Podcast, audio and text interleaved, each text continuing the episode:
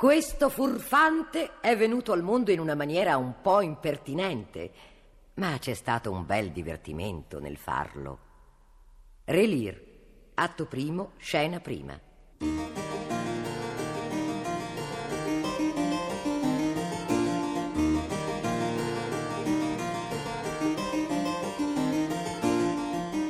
La chiave a stella, romanzo di Primo Levi.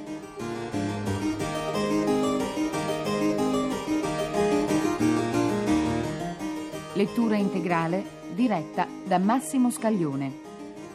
Con Giampiero Albertini, Carlo Enrici, Vittoria Lottero, Paolo Malco.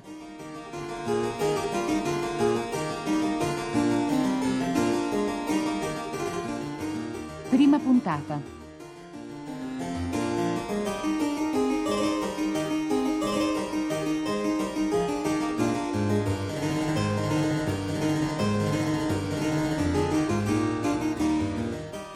Meditato con malizia.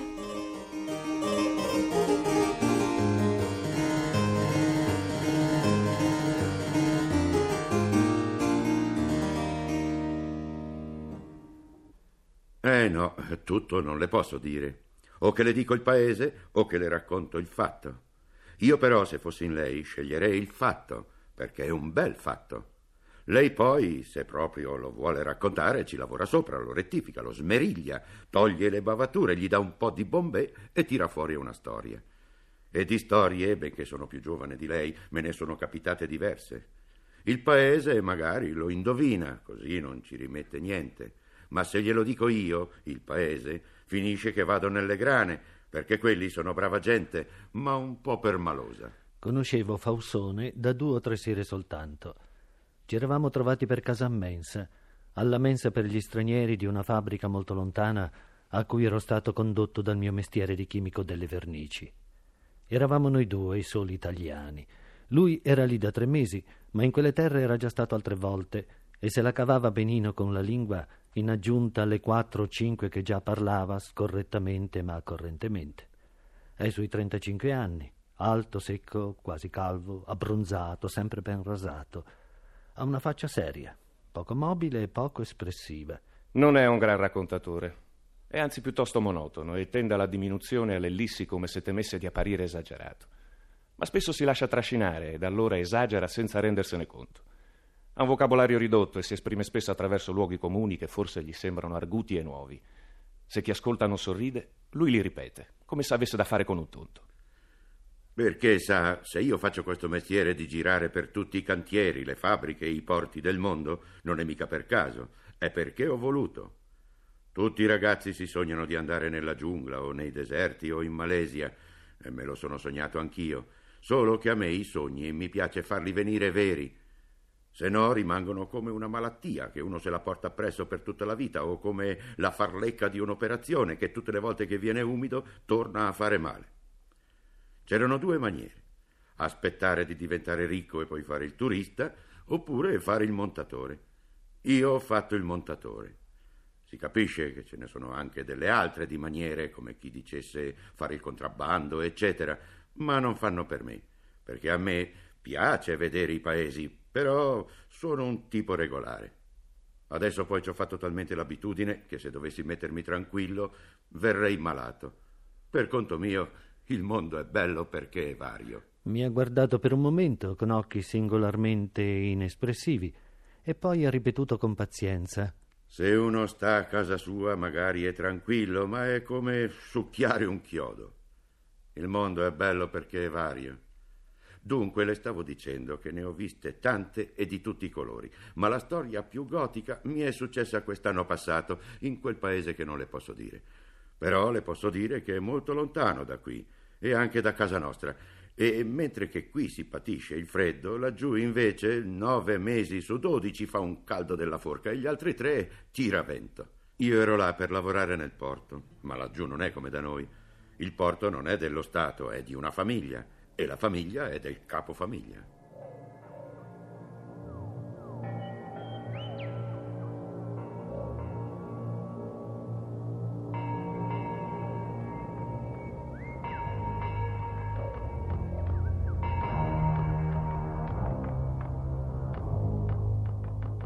Io, prima di cominciare il mio montaggio, ho dovuto andare da lui tutto vestito con la giacca e la cravatta, mangiare, fare conversazione, fumare, senza fretta. Pensi un po', noi che abbiamo sempre le ore contate. Mica per niente, è che costiamo cari, è il nostro vanto. Questo capofamiglia era un tipo mezzo e mezzo, mezzo moderno e mezzo all'antica. Aveva una camicia bella bianca, di quelle che non si stirano. Però quando entrava in casa si toglieva le scarpe e me le ha fatte togliere anche a me. Parlava inglese meglio degli inglesi che del resto ci va poco. Ma le donne di casa sua non me le ha fatte vedere. Anche come padrone doveva essere mezzo e mezzo, una specie di schiavista progressista. Pensi che aveva fatto appendere la sua foto incorniciata in tutti gli uffici e perfino nei magazzini, neanche fosse stato Gesù Cristo. Ma tutto il paese è un po' così. Ci sono gli asini e le telescriventi. Ci sono degli aeroporti che Caselle fa fino ridere. Ma sovente per arrivare in un posto si fa più presto a cavallo. Ci sono più night che panetterie ma si vede la gente in strada col tracoma.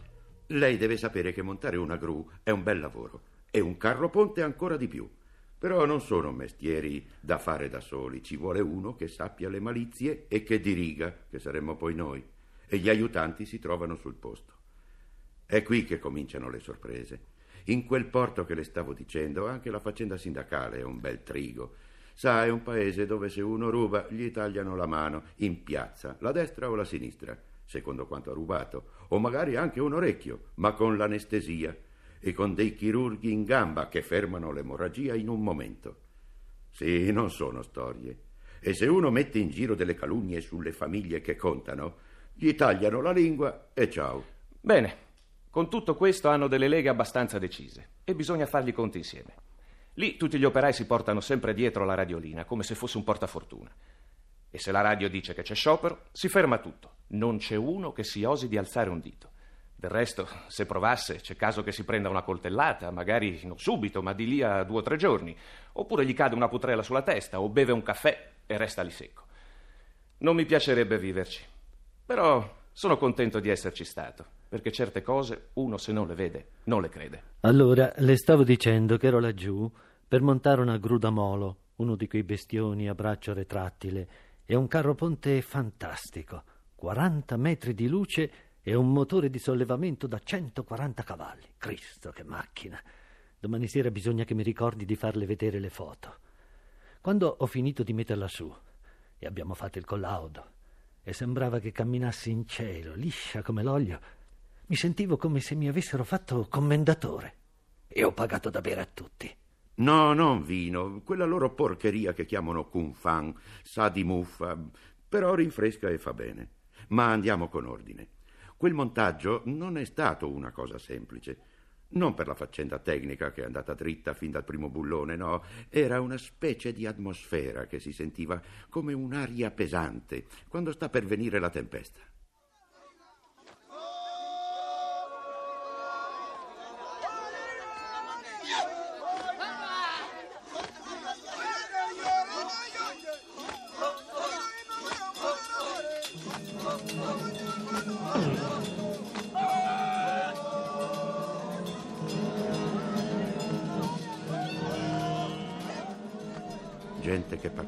Negli angoli, si facevano dei segni e delle smorfie che io non capivo. Ogni tanto saltava fuori un giornale murale e tutti si ammucchiavano intorno a leggerlo o a farselo leggere e io rimanevo solo in cima all'impalcatura come un merlo. Poi la tempesta è venuta. Un giorno ho visto che si chiamavano uno con l'altro, a gesti, a fischi. Se ne sono andati via tutti. Allora, dato che da solo non potevo combinare niente, sono sceso anch'io giù per il traliccio e sono andato a vedere la loro assemblea. Era in un capannone in costruzione. In fondo avevano fatto una specie di palco con delle travi e delle tavole. Sul palco venivano su a parlare uno dopo l'altro.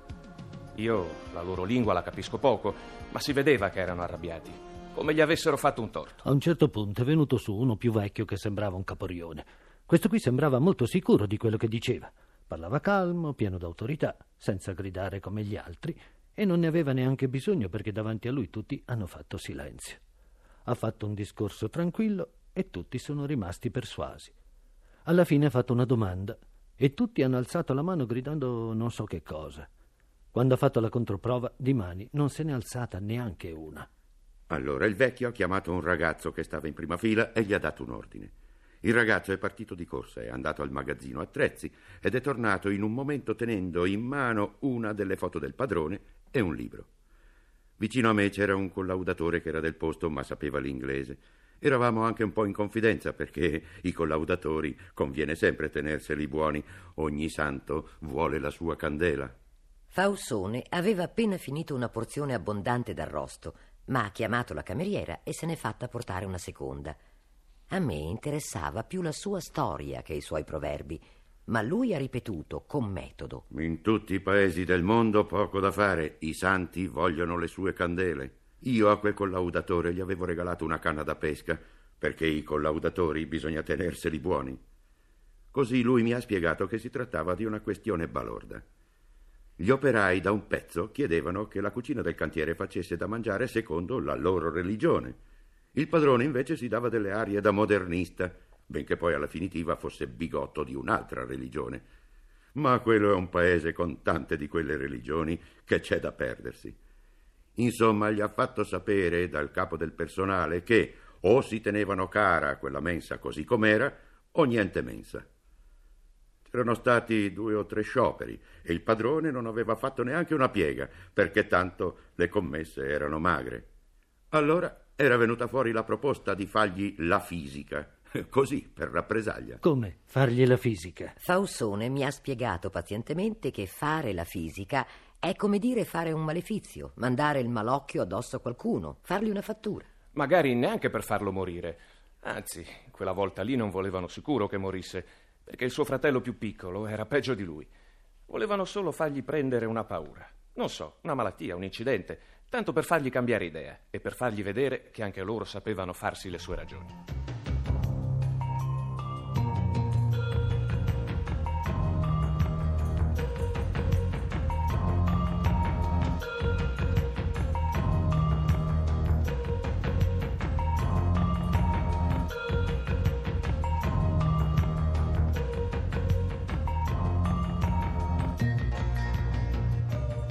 Allora il vecchio ha preso un coltello e ha schiodato e staccato la cornice dal ritratto.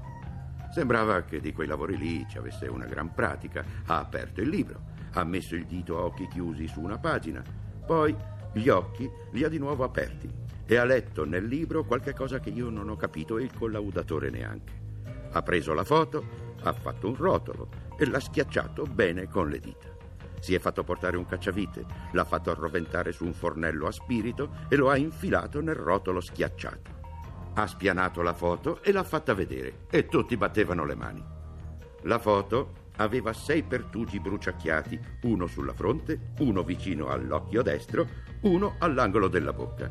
Gli altri tre erano cascati sullo sfondo, fuori della faccia. Allora il vecchio ha rimesso la foto nella cornice, così com'era, spiegazzata e bucata e il ragazzino è partito per rimetterla a posto e tutti sono tornati a lavorare. Bene, a fine aprile il padrone si è ammalato. Non l'hanno detto chiaro, ma la voce è corsa subito, sa come succede. È sembrato grave fin dal principio. No, alla faccia non aveva niente, la storia è strana abbastanza anche solo così. La famiglia eh, voleva metterlo sull'aereo e portarlo in Svizzera, ma non hanno fatto a tempo. Aveva qualche cosa nel sangue. In dieci giorni è morto. E pensi che era un tipo robusto, che non era mai stato malato. Sempre in giro per il mondo, in aereo, e fra un aereo e l'altro sempre dietro alle donne, o a giocare la notte finché spuntava il sole. La famiglia ha denunciato gli operai per omicidio, anzi, per assassinio meditato con malizia. Mi hanno detto che laggiù si dice così. Hanno dei tribunali, può capire che è meglio non cascargli nelle unghie. Non hanno un codice solo, ne hanno tre. E scelgono uno o l'altro secondo che fa comodo al più forte o a chi paga di più. La famiglia, dicevo, sosteneva che l'assassinio c'era stato. C'era la volontà di ammazzare, c'erano le azioni per far morire e c'era stata la morte. L'avvocato della difesa ha risposto che le azioni non erano state quelle giuste, o casomai erano buone solo a fargli venire qualche guaio alla pelle, non so, un'espulsione o i foruncoli. Ha detto che se quella foto l'avessero tagliata in due o l'avessero bruciata con la benzina, allora sì che sarebbe stato grave.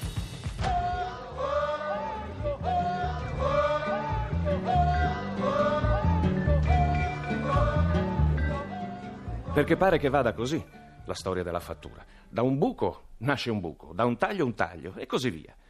A noi ci fa un po' ridere, ma loro ci credono tutti, anche i giudici e anche gli avvocati difensori. Come è finito il processo? Lei ha voglia di scherzare. Continua ancora e continuerà chissà fino a quando. In quel paese i processi non finiscono mai. Ma quel collaudatore che dicevo mi ha promesso di tenermi informato. E se crede io terrò informato lei, dal momento che questa storia le interessa. È venuta la cameriera a servire la portentosa razione di formaggio che Fausone aveva ordinata. Era sulla quarantina, magrolina e curva, coi capelli lisci unti di chissà cosa e con una povera faccia da capra spaurita. Ha guardato Fausone con insistenza e lui ha reso lo sguardo con indifferenza ostentata.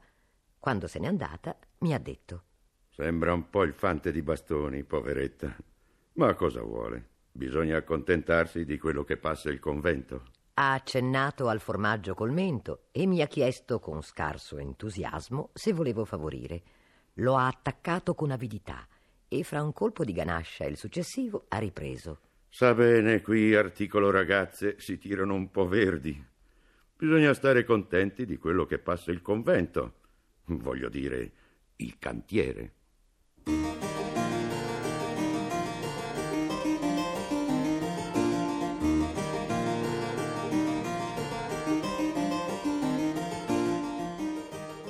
Abbiamo trasmesso la prima puntata di La chiave a stella, romanzo di Primo Levi.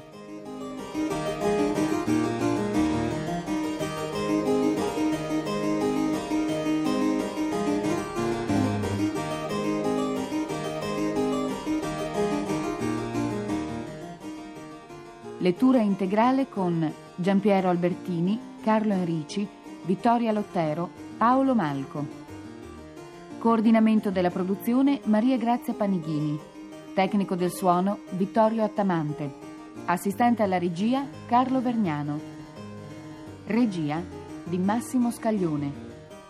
Il romanzo è pubblicato da Giulio Inaudi Editore, Torino. Un programma della sede regionale per il Piemonte.